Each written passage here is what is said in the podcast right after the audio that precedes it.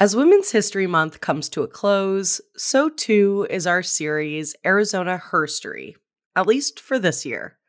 For our final 2023 profile, we're going to look at a woman who lived much more recently than our other women. She was driven by conscience, held a role no one like her had ever held before or since, and met a tragically early end. Our series host, Kaely Monahan, has the story.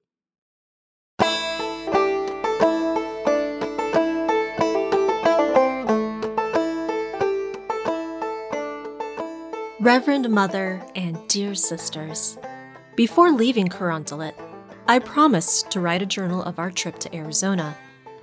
It seems to me that the fulfillment of this promise is almost out of date.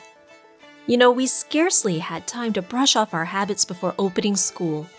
Consequently, I was obliged to defer writing the events of our trip until vacation. And I would not have courage even now to commence it were it not that Sister Euphrasia is reminding me continually of it. I have time now, it is true, but not capacity for such a task. But, nevertheless, I shall do the best I can, relying on the kind indulgence of our good sisters. From the diary of Sister Monica Corrigan, The Trek of the Seven Sisters.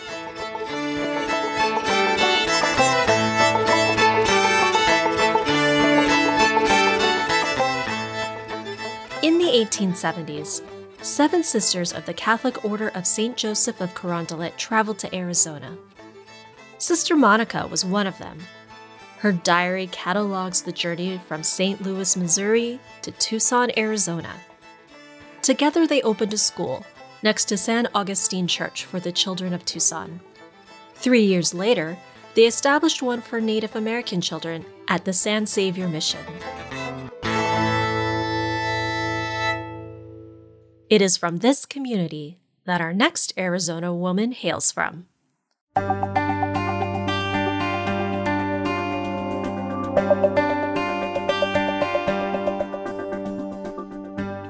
Welcome to Arizona Her Story on Valley 101.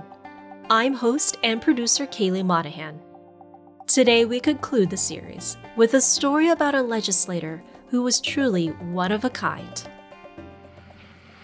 First of all, I wanted to run as a sister. I did not want to be a renegade nun. So I did not wish to seek public office unless I could say that I had the permission and I had the support of my community.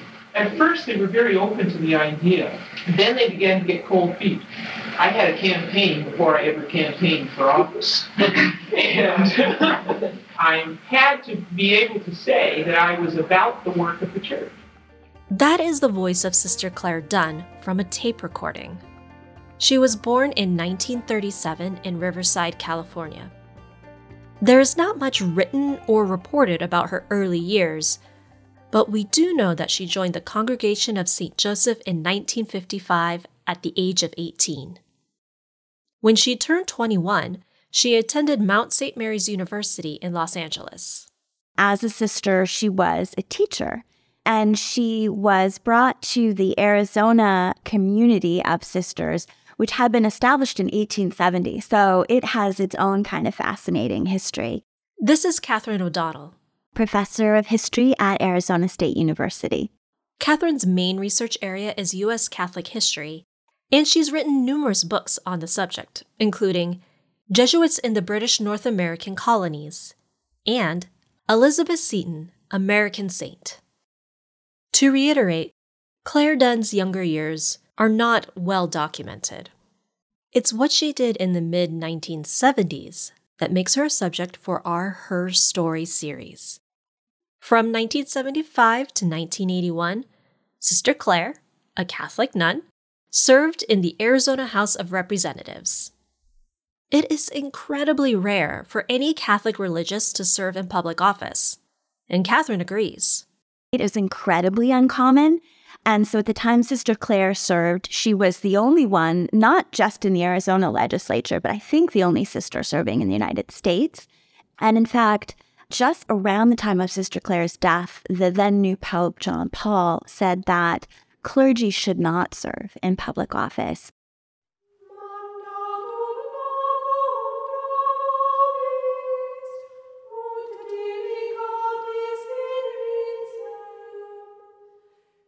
Before we dive further into Clare's story, we need to understand her order and what was going on in the Catholic Church during her time of service. Let's start with the Congregation of St. Joseph, also known as the Sisters of St. Joseph. Which was founded in 17th century France. It always served the public. So they always were thinking about what do people need and how can I provide that? They have an ethos of what they call unifying love.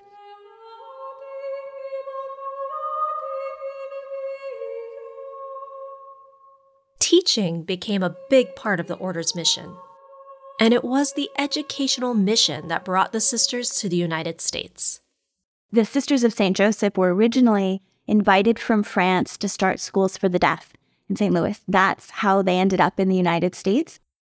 Now, history buffs might be saying, wait a minute. Catholics have worked and served in public and governmental offices during the Middle Ages and the Renaissance.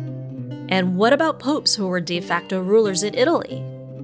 Well, you'd be correct on this point.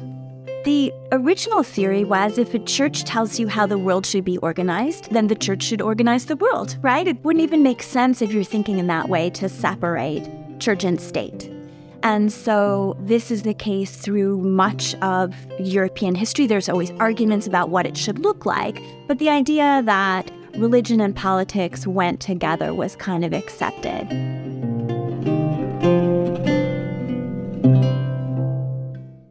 But things began to change during the Age of Reason, which lasted from the late 17th century up into the early 1800s.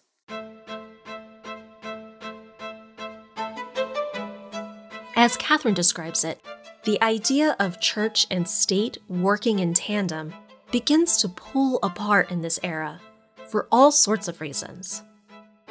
Through violence and through changes in political thinking that really value individual choice and begin to separate some of the rules of running the earth from the ways that one worships God.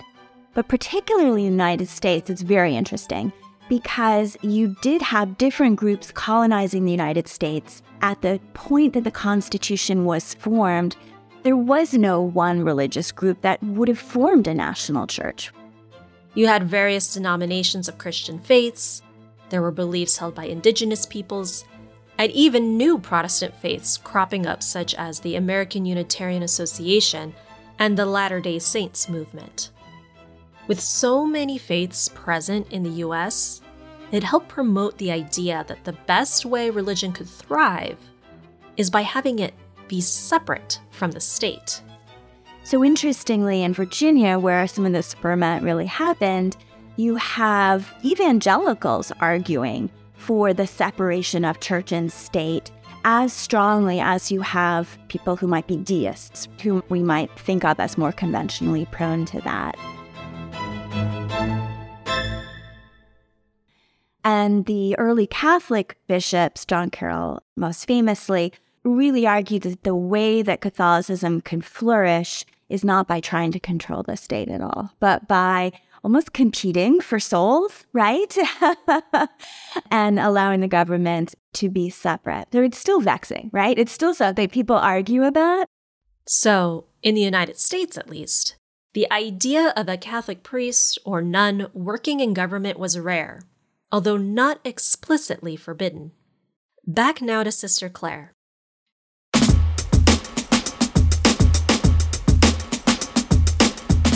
She went to Tucson in 1965 after obtaining her master's degree in political science. She taught in Catholic schools for nine years before even considering running for office. I had not been there very long when Clare said to me she was considering running for office. And I thought, oh my God, the community will not. I mean, we were open to some new things, but this was going to be a real struggle. That's the voice of Sister Pat Cromer in a short video documentary about Sister Clare, produced by Mount St. Mary's University. Clare's fellow sisters speak very fondly of her. Here's an extended clip from the documentary. You'll hear Sisters Pat Cromer and Sister Barbara Sullivan. Sister Clare Dunn was the first sister to take office, public office. she did a magnificent job. Clare was the real thing. And she and Judy were perfect. A great team. They were both ordinary and extraordinary people. Clare was a high school social studies teacher. One of the things that she did was she made the students go to a city council meeting or the Democratic Party meeting and to go to the Republican Party meeting to see how government really works. And one time a student said to her, Sister, it's really in a mess. Why don't you run for office?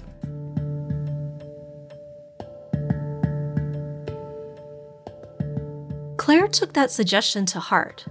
But as we heard earlier, she wanted the church's permission.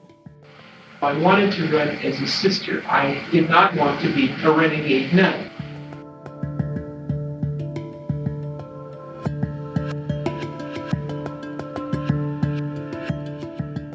You can understand the hesitancy, I think, or at least I can understand the hesitancy. So the community has an ethos of charity and relationship, right? They didn't understand charity as doing things for other people, but as living in community with other people and tending to their needs and benefiting spiritually from doing that.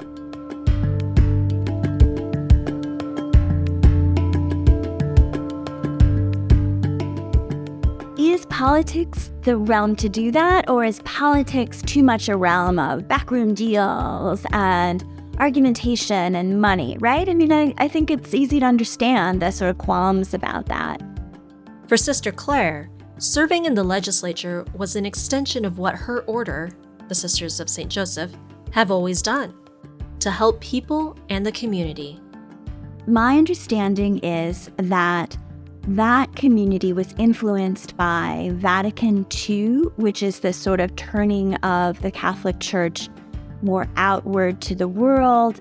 For context, the Second Vatican Council, or Vatican II, was the 21st Ecumenical Council of the Catholic Church.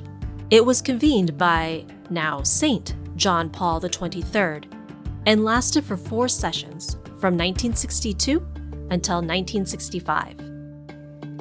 It produced a series of documents to help direct the life of the Church in the 20th century and beyond.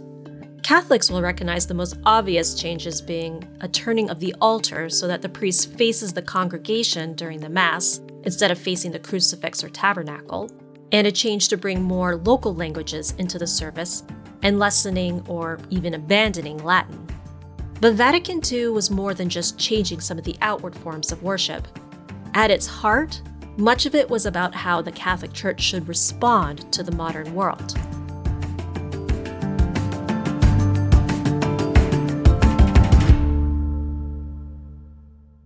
And as a part of that, people in religious life were encouraged to understand themselves as living one of many ways of living out the gospel, right? And encouraged to perhaps be in the world and live out the gospels in practical ways.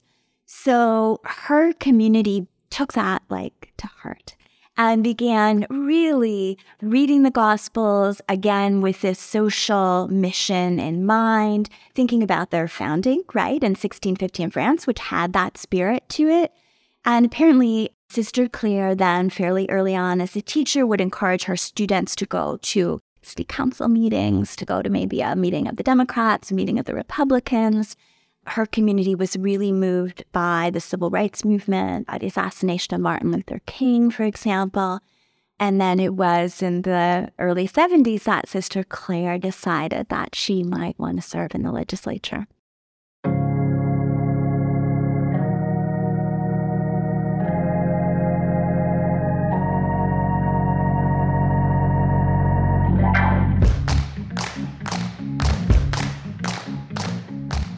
Social justice, which has always been a part of the Catholic Church's mission and teachings, was given new emphasis in Vatican II, and it was taken up by Sister Clare in a radical way. Here's what her fellow sisters, Pat Cromer and Callista Ray, remember about Clare's appeal to their superior. Mary Bridget was the provincial one Clare wanted to run, and the, the community was really divided on whether she should or shouldn't. And Mary Bridget really listened She asked absolutely the right question. Clare, is this a matter of conscience for you? Clare said yes, and that was that was the story.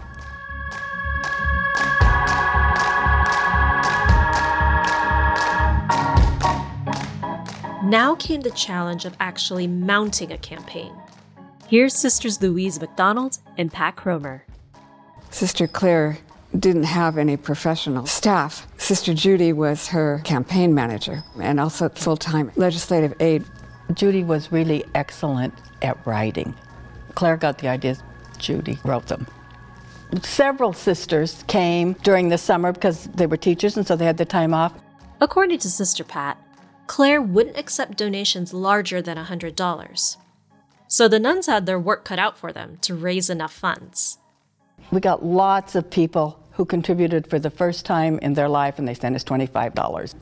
Clare and her fellow sisters made calls and knocked on doors.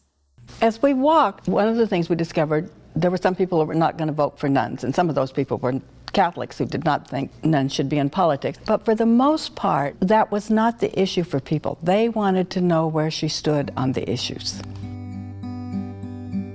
The issues were the elderly were really concerned about their health care, and the poor, the ERA, which of course never passed. Education was a huge issue, and especially children with special needs. In the sanctuary movement, immigration at that particular time wasn't, I mean, it, it sounds like today. She was very clear that you didn't have to have money to come to her office and talk to her. Any group that invited her, she went to talk to them, to help them, to be with them. In 1974, Sister Clare was elected to represent Legislative District 13 in Tucson. She ran as a Democrat, which might come as a surprise for some. Catherine O'Donnell explained to me that initially, many Catholics embraced the Democratic Party. So some of this emerges from the history of immigration. You had this influx of Catholics from Ireland to some extent from Germany. There was a Democratic and a Republican Party then in the mid 19th century, and it was the Democrats who embraced these immigrants. Some said, okay, we want you to vote for us. We are not too upset by your differences in culture. We're not too upset by your drinking, right? And Irish Catholics became very important to the Democrats, and as did some Germans.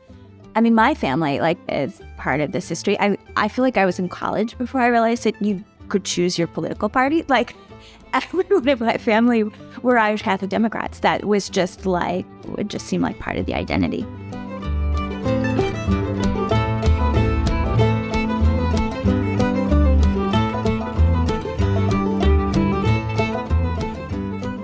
There are all kinds of changes in the mid and late 20th century. Roe v. Wade changed the political landscape as it changed the cultural landscape.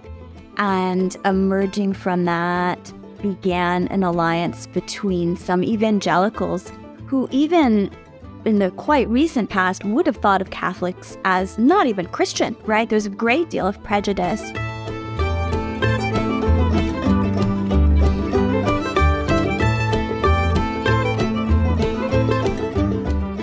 Roe v. Wade just passed the year before Sister Clare took office. There are no known reports about her stance on abortion. The ERA was her central issue. So, the Equal Rights Amendment was the controversy that she took on. She championed it. She gave a ferocious speech in the legislature after it was voted down. She was indignant that it sort of died in committee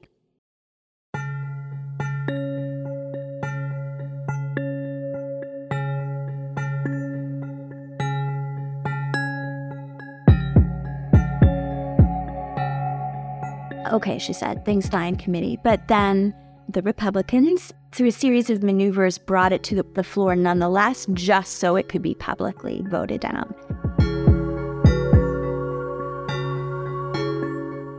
She gave a speech objecting to those maneuvers and also saying equal rights amendment will not destroy the family. And she said those who think that it might transform the world in other ways that it might be threatening, they might not be wrong. Uh, redistributing power is threatening, but it's a good kind of threat, a healthy kind of threat. And she was just very direct in her language. She called sexism the model of oppression. She wanted the RA passed, and she worked with Sandra Day O'Connor, who was a Republican in the legislature, to forward that. So that was the controversial issue that I see her very strongly attached to. And interestingly, Roe v. Wade does not come up. I imagine somebody could tell us about this.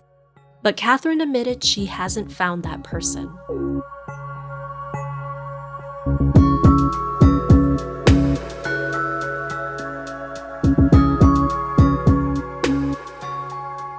Sister Margaret McGraw, who was in the same community as Sister Clare, remembers a very poignant moment when she and her fellow sisters joined the community in praying for social justice. When Martin Luther King Jr. was shot, Sister Clare Dunn, Rachel, and Judy, myself, we were the only ones not of color down at their church in Tucson praying with them that night. This is how we became alive to the social justice issues you had to change your thinking.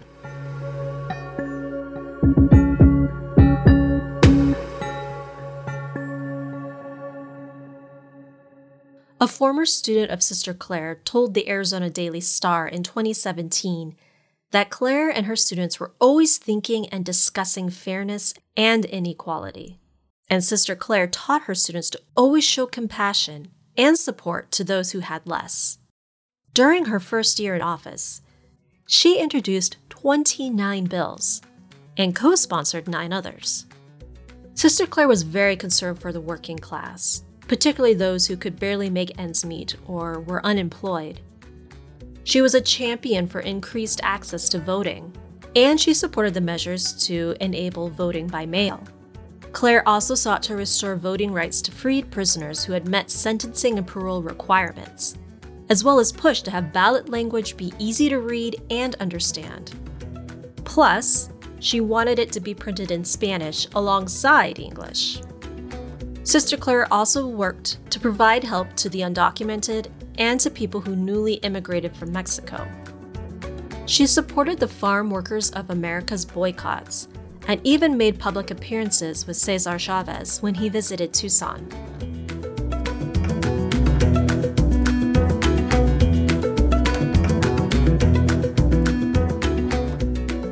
Women's and children's rights were another one of her concerns, along with education.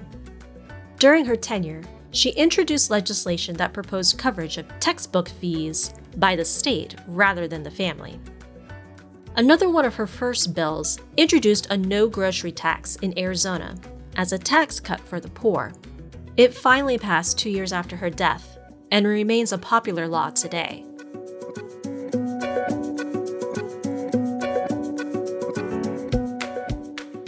Sister Clare co sponsored the bill initiating January 15th as Martin Luther King Day and recognizing it as a legal holiday. In April 1976, her bill, which outlawed elected and appointed officials' use of political influence to circumvent the state's personnel system, became law. This was in addition to her fiery passion to pass the Equal Rights Amendment, which still has yet to be ratified by the state of Arizona. Always said that religious life is a great training ground for the Arizona State Legislature. Those who knew her say Clare was not meek. She had a backbone and fought tirelessly for the good of all Arizonans. People expected her to be a puny nun. That's the word she used, a puny nun. And she was not. She was absolutely active. And there just is a tremendous amount of respect for her. In an interview with the Arizona Daily Star on November 17, 1974, Sister Clare said, Women don't fit into the power structure the way men have exercised it. Anything pertaining to human rights, particularly the ERA, that is, the Equal Rights Amendment, and appropriations for daycare, removal of sales tax on food, and passage of more equitable tax bills all around is of particular interest to women. Tragically, Sister Clare's life was cut short. She and her aide, Sister Judy Mary Lovchick, died in a two car collision on Interstate 10 in Marana, just north of Tucson.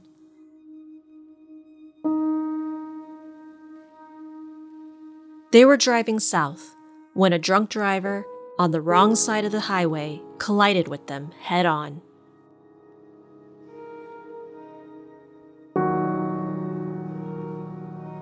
Both women were 46 years old.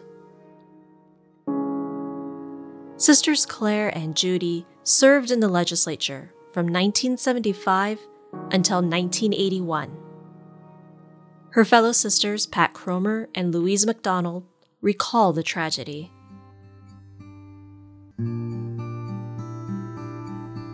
Now, when she died, she had the most name recognition of any politician in the state, including the governor. Because, oh, I'm sorry. They were killed in an auto accident. A drunk driving on the wrong side of the road. Clare and Judy had finished the legislative session June of 1981. So they took a vacation. It was when coming back that they were both killed after all these years. Just because she had done so much for so many people.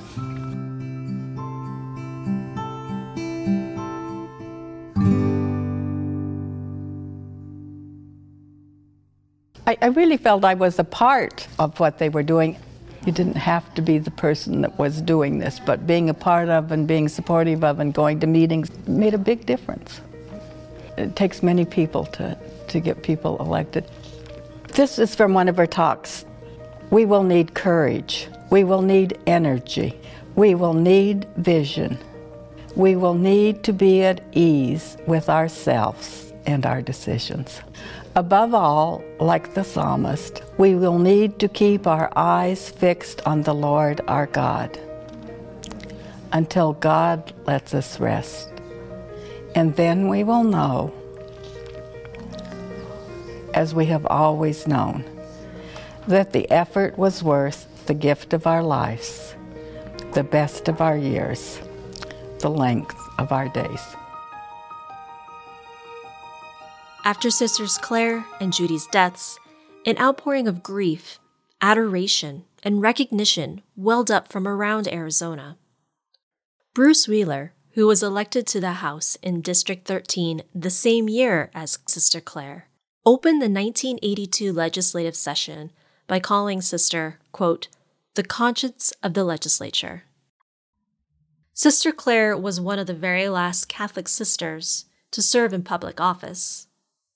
In 1983, two years after her death, the Vatican forbade sisters or any Catholic religious to run for political office. I think people should care about Sister Clare Dunn because she cared about people. So she took the ethos of her community, unifying love, and she thought, can I exemplify this in a state house? Can I bring this purity of purpose to the complicated world of political compromise and deals and backroom, you know, arguments? And by all accounts, she did. And she clearly didn't win every argument. She didn't pass every bill she wanted to pass, but she left a lasting model that there's no excuse for not having a clear purpose and for not believing that you can improve the world however you see the world should be improved and kind of dedicating the length of your days to that.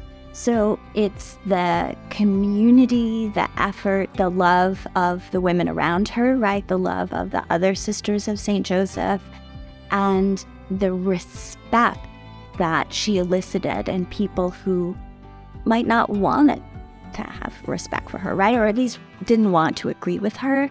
That is such a legacy and and so moving, I think. So I I would hope that people remember that.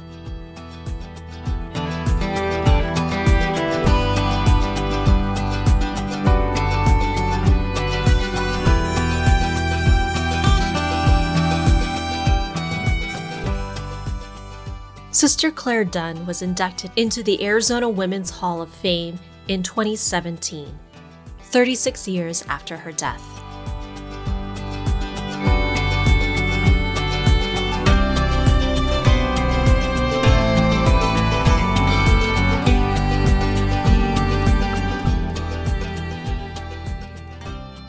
Wow, thank you so much, Kaely, for telling us that story. I've lived in Arizona almost my whole life. I've never heard of her, like so many of the other women we've been talking about. I've learned so much in the last four weeks. But I wanted to ask you, Kaely, specifically, since this is sort of your brainchild, what did you learn or discover over these four weeks that really surprised you? Well, like you said, we've covered so much ground. Each of these women that we took a deep dive into are just so incredible in their own ways. I love the breadth of women that we covered from business entrepreneurs, criminals, artists, and legislators. I think I was most impressed by actually Pearl Hart's story because we finally, at least for me, have really heard about her. She's just kind of been almost like this fictional character in some yeah. regards. And hats off to our, our intern Thomas France for finding John Bosanquet that he was able to track down her story. I was just so invested in that tale. Maybe because she is definitely the anti-hero type. And it also gave sort of like a true crime podcast aspect to our show, which we don't usually get to do. I loved covering Aira Hackett. Again, like she's a role model to me being a journalist, uh, a groundbreaker, a community leader in so many ways. The fact that she just burns so bright for the Phoenix community, for the Black Phoenix community, and for such a short period of time, in a way, her light has not gone out. At least it shines brightly still for me. And Mary Colter, too. Like, oh my yeah. gosh, I had no idea how interesting her story was. One of the things I love about doing Valley 101 is that when you get to find those stories where people that you're interviewing at the end say, Thank you so much for covering this. Thank you for bringing light to it.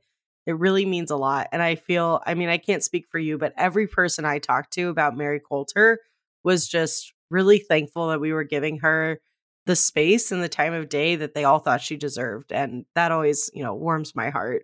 Yeah, I got the same definitely with Aira and with Sister Clare Dunn's story.